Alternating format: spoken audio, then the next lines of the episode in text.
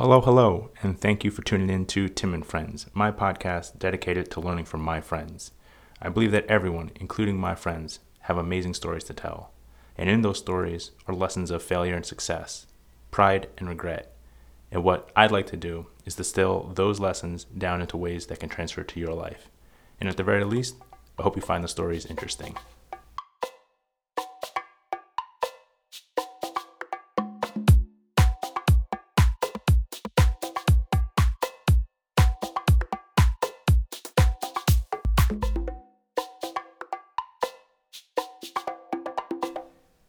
Before we dive into today's episode, I want to make a small announcement about this show. When I started planning for the show, I had the intent of exploring learning through the lens of fatherhood, and I chose fatherhood because it was immediately accessible to me and also just something that I'm really interested in.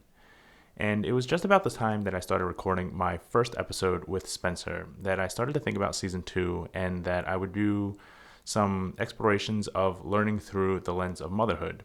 But it was pretty soon after that that I realized it was a little silly to wait some arbitrary amount of time to bring my first woman guest on the show. So I'm happy to announce that this season is going to be repurposed for learning through the lens of parenthood, and I'm going to kick that off right now. In today's conversation, I speak with my friend Erin, who has dedicated her professional life to social impact. We discuss how she discovered this passion and how she was able to parlay her educational training into this passion. As someone who's worked on women's rights, I was really excited to talk to her about how to raise feminist boys. And my favorite nugget from the conversation was Erin's thoughts on work-life balance, that aligning oneself with a broader mission and a group of people for that mission means that you are one of a whole army of people trying to move the ball forward. And in that context, we can allow ourselves to take care of ourselves. We discuss these topics and so much more. Please enjoy my conversation with Erin Kelly. I'm here with my very good friend, Erin Kelly. Thanks for being on today. Hi, Tim. Good morning from the West Coast. Good morning from the East Coast. I have always appreciated our friendship. Um, definitely have grown more fond of it over the years, particularly as we're going through this parenthood thing together. Um, yep. Our boys are about the same age. Uh, we just had our second child. You're about to have your second. There's one meaningful difference. Um, you're a mom. I'm a dad. Yep. And uh, so with everything going on this year, this crazy, crazy twenty twenty, um, how are you managing through all of this? Not just working from home, having a toddler, but um, having to welcome another kid into this world? Yeah, um, that's a great question. I don't think I fully processed it. I think I probably need a high-paid therapist to help me sort out what I'm going through. I honestly, I honestly think it's like one step in front of, one foot in front of the other, and don't think too much about what's happening, except to think about what's in front of me. Um, how am I doing it is with the amazing people at La Escuelita, which is my son's daycare. They are kind, compassionate, hardworking people that are doing everything they can to keep the daycare center open, even with positive COVID cases. Uh, they've had about three or four separate um, sort of mini outbreaks where teachers and support staff and kids have tested positive and they've had to shut it down. Um, but they do everything that they can to get the place back open so that they can continue to serve the community, which is absolutely amazing. They don't view it as a business. I think they view it as a a, a calling for them, not just to take care of other people's kids, but to help mold and grow kids into the amazing human beings that they are. And they know that socialization and um, consistency is so important for them. Um, how have I done it when the daycare is closed and we have him home for three weeks and my husband is teaching on his computer because he's a teacher and I'm in nine hours of meetings a day on my computer? Is just a lot of classic mom guilt, a lot of feeling like I'm not working well and I'm not momming well and he's eating too many cookies and he's watching too many episodes of Bubble Guppies. But I, it's the best we can do, and I have to give myself a little bit of grace because we're all in it together, and we're, I'm pretty fortunate. So yeah, that's, I think that's primarily how I'm feeling. I mean, throw deciding to have another kid into this chaos, and somebody might think that I'm crazy, but life goes on, right? And, you know, you you don't know how long this is going to last, and you just have to make the deci- best decisions for you and your family. But it's hard. Like, you probably know as well, like, we can't travel for the holidays. We don't know when our family is going to meet the kid. We don't know. I don't know when I'm going to go and get to see my nephew who's due in three weeks in San Francisco. Like, it's just, it's, it's, it adds more complications to it. But hopefully ten years from now, it'll all be a blip on the radar, and I'll be proud of the decisions we made. Fingers crossed that we can we could say that, and hopefully we don't have to wait ten years to, to to look back on it.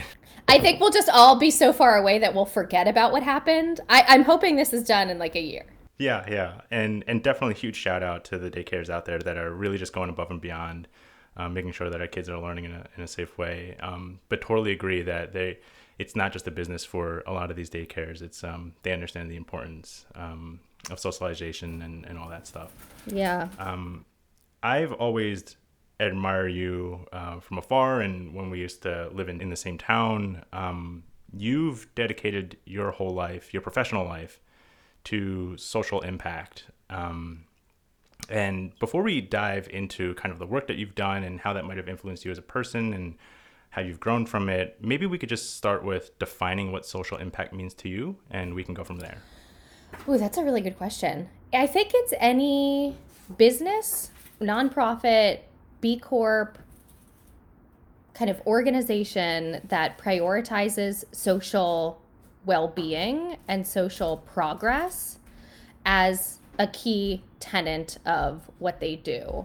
So a business like where I work now at Starbucks Coffee Company can have a social impact division, not only in the money that they give as part of their philanthropic giving, but in the way that they treat their employees. It's not just how much money you give, it's how you treat people along the way. It's about good supply chains. It's about treating your coffee farmers right. Um, for a nonprofit, social impact is typically the mission. It's how do we make the biggest impact? What are we focused on? Um, and social impact typically also includes things like economic justice and racial justice and equity and fairness and inclusion. Um, there are, of course, nonprofit entities out there that don't forward those values and still get a nice little tax cut. Uh, but I think social impact is primarily any of these entities that prioritize the social well-being of people or animals. Shout out to Humane Society. Word. Definitely just super grateful that these entities do exist. Um, sadly, there aren't like a lack of problems that we can be addressing. Um, but because of folks like you who have dedicated their, their I think if I, if I have my notes correct, like your entire professional career since we graduated from B U together to social impact. And, and did you know that you always wanted to get into this, or like what inspired you to kind of get into it and, and ultimately stick with it? Because we're several years out of school now and you're you're still going strong. Yeah. Uh, even though I do social impact, uh, there are times when I feel like, am I doing enough social impact? Like I felt more impactful when I started my career and was working with nonprofits and grassroots advocates across the U S. Now I'm working for a big company. Like is it's a different type of social impact. Am I doing everything that I actually can, especially in this new world with crazy, you know, riots going on, racial equity and injustice with the pandemic and global health inequities? Like, am I at the right place for me? Am I making the biggest impact I can? Um, but that is not your question. You asked, did I always know if this is what I wanted to do? I, I've always been really passionate about, I don't want to say helping others, but passionate about the issue of equity. Um, I think from a very young age, I was aware of how fortunate I was. And now we know the word for that. It's privilege. I didn't know that at the time. It wasn't the hot topic, but I just felt like a keen unfairness in the world. And I felt like, like we weren't wealthy growing up, but we had, we never wanted for anything. We went on vacations. I got the clothes that I wanted for the new school year. I got to go to B U, which as my dad describes is like buying a Lexus and driving it off the cliff every year. Um, so I, you know, I never struggled um, financially, which means I always had good health care. It means I had access to good education. We grew up in the suburbs of Washington, D C with an excellent public school system. So I think I had a, a keen sense of um, just how lucky I was and that most of it was luck. Yeah, I work hard and I study, but like do I truly work so hard that I deserve the salary that I get? Do I work harder than somebody who makes half my salary? I would say no. Um, and I think growing up in D C helped form my approach to how I could make a difference, because whether you love or hate politics, and I'm a political junkie, I'm like staring at C N N on the background, just waiting for news uh, to break, which probably is not something I should admit, but I just, you know, can't take the girl out of D C. Um, I realized quickly that policy matters. Like, you might not like the game of politics, you might not like politicians, you don't have to, you don't have to donate, but policy shapes everything that we touch, from the roads that we drive on, to the schools that we go to, to the public programs that we do or don't have access to, to my maternity leave and yours with the Family Medical Leave Act. Um, policy matters, and policy can make a big difference in somebody's life, or it can fall flat and not make a measurable difference.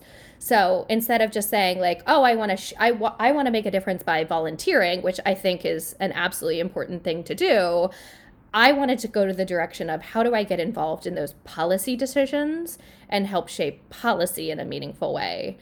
So, um, after college, you know, my degree was in magazine journalism, which was like the dumbest decision when we graduated college in two thousand seven, because magazines were literally on the decline. And I was like, I've always loved magazines. I think I want to try to write for one. I know it's a dying industry, but I loved like the the women's magazines, frankly, that focused on important issues. So your Jane magazines, Glamour had some like really good long form articles about serious issues affecting women around the world, like gender-based violence. Like, I wanted to focus on that side of things. Um, and then I realized that magazines were a dying industry. And then I also realized that there were other careers that I didn't even know about where I could use my communication skills to advance a particular issue. So that's how I ended up first working for a healthcare nonprofit, um, which helped pass the Affordable Care Act in two thousand nine. Very exciting, just still the law of the land, at least for a few more months. Um, and then and then after that, transitioning to the global development space, focused on the issue of global women's rights, um, because I had read Nicholas Kristof's Half the Sky, like so many people have, and just kind of my eyes, I knew as a woman that things were different for me, but I never really understood at a global scale how much inequality there was and how girls are deprioritized all over the world. They don't even go to school because they're not a priority and their brothers are. Um, so that's kind of where I dived into the, dove into the um, gender equality space. And then from there have gone more private sector, focused at a communications agency, but my clients were at the Gates Foundation working with their gender equality team. So even though I was technically working for the man, um, all of my clients and all of the work that I was doing on a daily basis was really focused on how do I help this, the world's largest foundation and their grantees, talk about the work and influence policymakers to advance gender equality in countries around the world. I think I somewhat answered your question and maybe dodged a few. There's just so much there to dive into. Um, I took a good amount of notes that I hope that we can come back to, but maybe we can kind of just go from some of the last things you're talking about. A lot of your focus has been on gender equality, uh, especially on the international front. Yep. You, you have a son, you're about to welcome another boy into this world. How how are you thinking about raising feminist boys? Because that's something that I think about a lot. Um, you know, yeah. Growing up um, as, as a as a male, it kind of took a while, I guess, um, for me to to see the light, I suppose, and and to to, to, to actually call myself a feminist, um, and, and I do. Um, but you know, how do I instill that in my son from an earlier age than when I got started? And so like I, I I would personally benefit hearing how you're thinking about that for your two boys. So if I think about my own upbringing, like we never discussed the word feminism in my household. Interestingly, so my parents both worked for the federal government. They were both federal agents. My mom had a corner office and my dad was in a cubicle. So she was higher up than him. So like nobody ever told me that like women too can be in positions of power and should, but I like saw, modeled women in positions of power. My mom was also the third ever federal female agent. So wow. I heard stories growing up. Yeah, she'll tell you all about it. Uh, I heard stories growing up about. So I, I wish I, I wish I knew this at your wedding, because then I would like I, I probably would have hung out with her a lot more. Well, and Tim, she works in financial crimes enforcement, so she works on like the nerdy stuff. Amazing. So yeah, you guys should de- you should probably talk to her. Um, so you know, I saw modeled early on, and I heard stories early on of discrimination and sexism in the workplace, and it was never quite called that. But I, I saw it and I heard it. So I think that helped kind of establish me early on as a radical. Um, I didn't, I never like, I'd never wanted to study gender studies at B U. Like I, I never called myself a feminist until I was like twenty-four years old. And I started to learn about what feminism actually was and not the negative connotations of bra burning. Although like we should all burn our bras. Let's be real. I don't know why that has a stigma. Um, but I I called myself a feminist once, and my now husband, then boyfriend, was like, "You're not a feminist." And I was like working for a global gender equality organization, like working on issues like gender-based violence and, you know, like land rights as a form of violence for, or lack of land rights as a form of violence, like really like gender-focused, seen as radical, but like good stuff. And I was like, how am I not a feminist? And he was like, you know, said everything that I said when I was eighteen years old, like, you you shave your legs, like you like all these like very um, superficial views of what a, what a feminist is. Um, and then shortly after, he started to call himself a feminist too. Um, I think the question about like feminist boys, you know, what's funny is when I ha- found out that I was having a boy, I was disappointed because I wanted to have a girl because I wanted to raise an army of little feminists. How would I think that as a feminist and an advocate for gender equality that I'm so narrow-minded that a girl equals a feminist and a boy is not? Like I've I've had a problem with that in my own life, and then I'm literally applying it to like my unborn child. So it was like a moment of like checking my assumptions and reframing how I think about things. Um, I think it's number one, it's it's I think it's great for you that you have a boy and a girl, because the number one thing that Benedict will pick up is A, how you and Winnie interact and treat each other. But Benedict will also pick up if there are any differences between how you treat him and how you treat your daughter.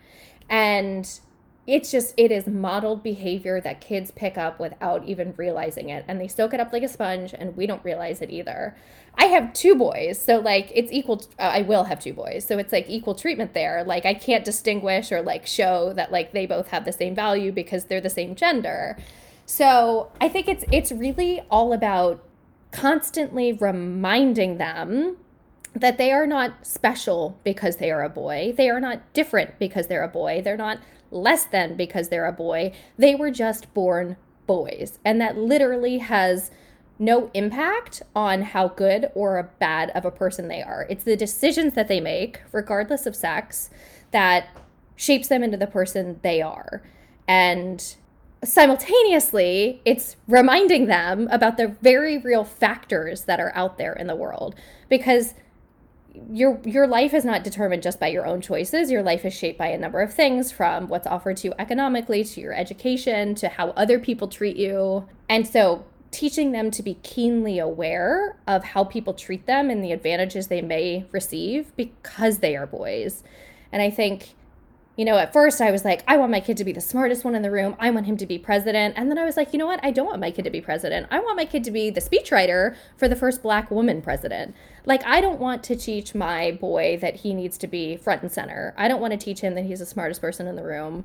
I want to teach him that he has value in supporting other people that don't look like him, and that can be a really important job. So that's sort of, I don't know how I'm going to do that. I don't know if I'm succeeding at doing that. I think, you know, they're still so young. We have a lot of time to really think about, like, you know, is it is it in the sports we get them into, or the music classes, or the languages that we teach them? Like, how do we do that in practice? I have no idea. But uh, that's sort of how I've been approaching it. Definitely agree with the mindset that there's there's moments that kind of check our own assumptions. And despite me calling myself a feminist, the the moment that I held my daughter for the first time, I realized what a crappy dad I have been to my son sometimes, because I knew right from the moment that I picked her up, aww, that I was treating him differently than the way that I was going to teach, uh, that I was going to treat her. Interesting. Like, you know, climb up that those stairs, and like he wasn't even two at the time, or like he just turned two, and and, and so you know there are these moments, and and I think you know we we're gonna have to just give ourselves some credit or cut ourselves some slack, because we're gonna yeah. learn how to do this. But you know I think I mean I know that you have only positive intent, and and and my wife and I are, are going to do the best that we can to raise him to be respectful and that sort of thing. Um, yeah. But definitely going to be trial and error. Yeah. And I think what makes you a good parent is, you know, you don't have the answers, and you check yourself and you say like, that actually, that wasn't good. Why did I think to do that? What can I do differently next time? Like it, it's the people that think that they're infallible and just like charge forward without questioning their decisions that I think do harm in the long term. It's good to check yourself, even if it feels like, how did I fuck that up? Yeah. Can I say fuck? Yeah, yeah, we say whatever you want here. This is not a family show? Okay, good. I want to go back to something that you'd mentioned, that you were working, um, just seeing the inequality, and especially internationally, and just kind of from like an outside perspective. I imagine that you've seen some pretty bad things, you know, as, as bad as the inequality could be in America. I, I just... you know, outside perspective, imagine it's worse overseas. Yeah. And yep. Yep. Did did that ever discourage you or kind of dishearten you from like, I don't want to bring a, my yeah. kids into this world. I don't. I certainly don't want to bring a female yeah. into this world. Um, yeah. But just if you could speak to that a little bit. That's a great question.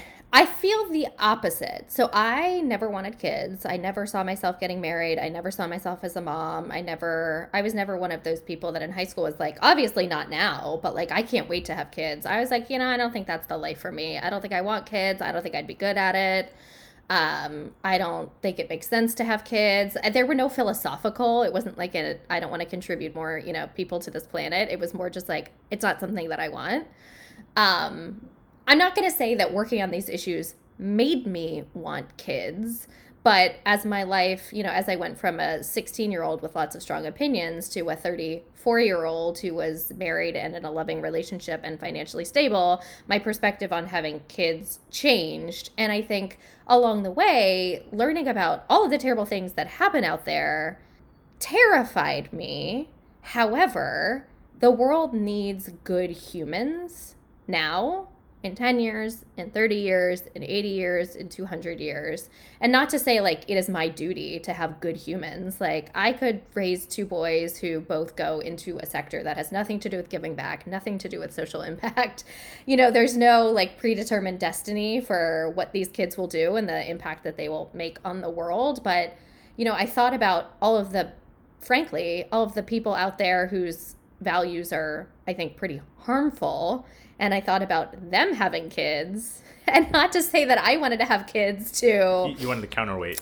Yeah, I wanted to cross out their vote um, in the swing state. But I thought, why am I not having kids? Like I have, I I don't think my bloodline needs to continue, but I think like raising some good humans and like helping get them into the world and hopefully have, you know, teaching them that they can make an impact and letting them decide what that impact looks like. It wasn't why I decided to have kids, but it was a helpful framing for me when I was thinking about like, is this something that we want?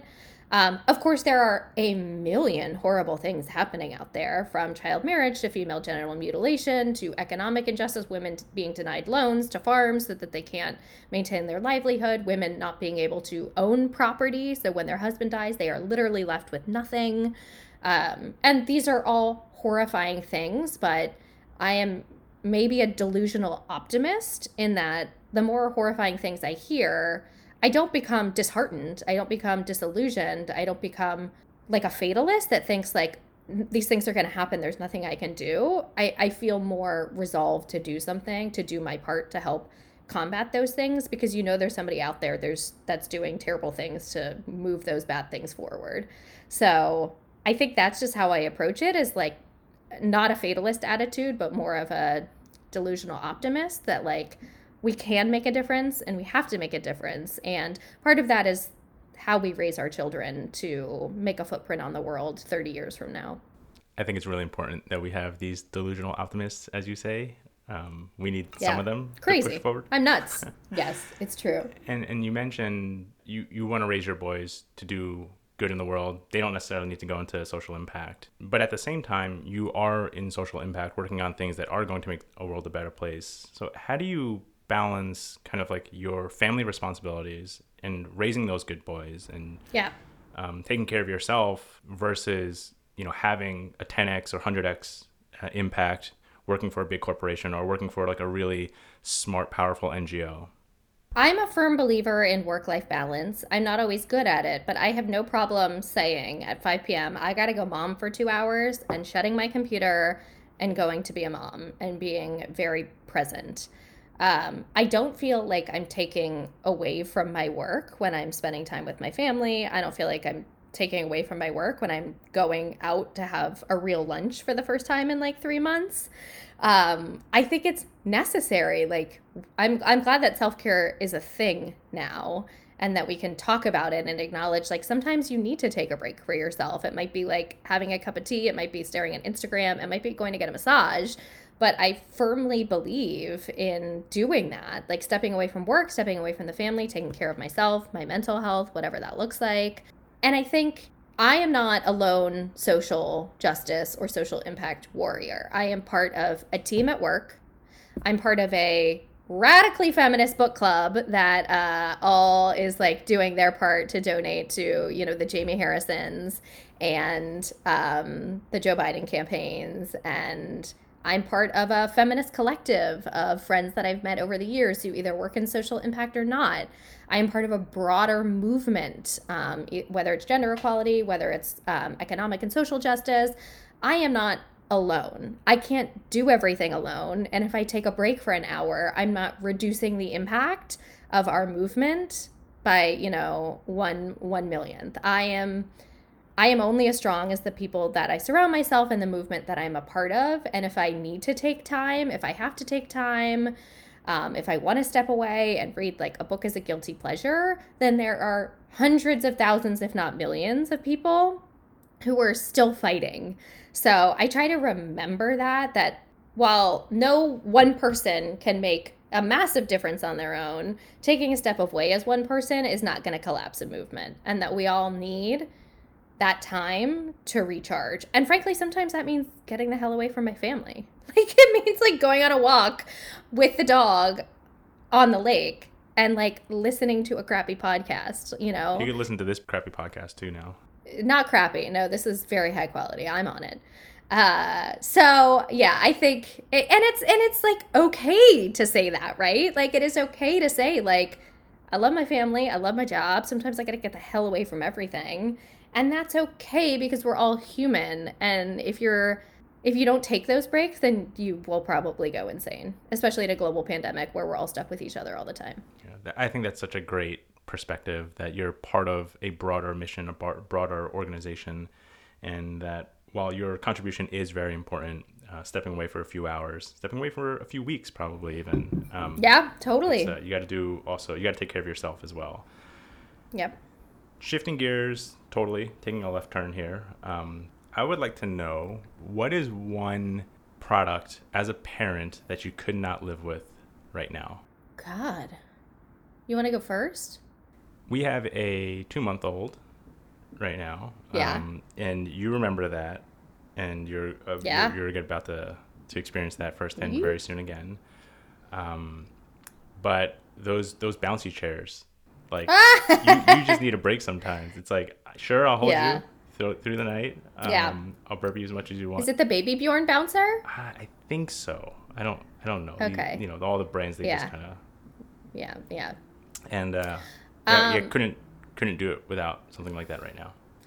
With a toddler, I would honestly have to say the T V. I know that makes me a trash parent, but my pediatrician said, hey, in moderation, that's totally fine. You can't go... You can't go too far and only let them watch T V, but if you never let them watch T V, they're going to become obsessed with watching T V. Uh, so I would say the T V occasionally, uh, popping on an episode of Bubble Guppies on Nick Junior Uh, shout out to Nickelodeon. Yeah. Uh, Theo loves Bubble Guppies. He will ask for bubbles, and it gives me twenty-five minutes I need to like get his dinner ready or like you know, clean the kitchen, like pick up his toys, like anything that I get to help me do a better job as a mom, I'm going to take. For sure. I just am. Yeah, we can't cut our son's nails unless we have the T V on.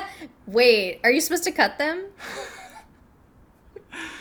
Erin, I, I so appreciate your friendship and just you taking the time for this conversation. Um, before we wrap up, is there any parting words that you'd like to share? Um, thank you, Tim, for having me on today. Um, I joked when we were off mic, but now I'll say it again. Only a man would be able to use his paternity time to start a podcast. Uh, I can't imagine having the time to do that. I'm also a lazy person, but I, I love that you are exploring these questions. I love that you're having people from such diverse backgrounds on to talk about it. I think we all have so many different experiences that are unique, but there's so much shared experience um, in having kids and having kids during a pandemic. I feel like we are all part of a tribe that um, I, I, I that you know we've just all collectively learned so much from this and been challenged in so many ways that it's kind of a really unique position to be in, especially being parents of younger kids that you can't just pop on a Zoom kindergarten call or a you know. high school call. So um, I really appreciate you taking the time to explore these things. And I love how you've always been so interested in social impact and um, wanted to explore those topics. So I just appreciate your curiosity and your friendship and your kindness, and your family is lucky to have you and you're lucky to have them.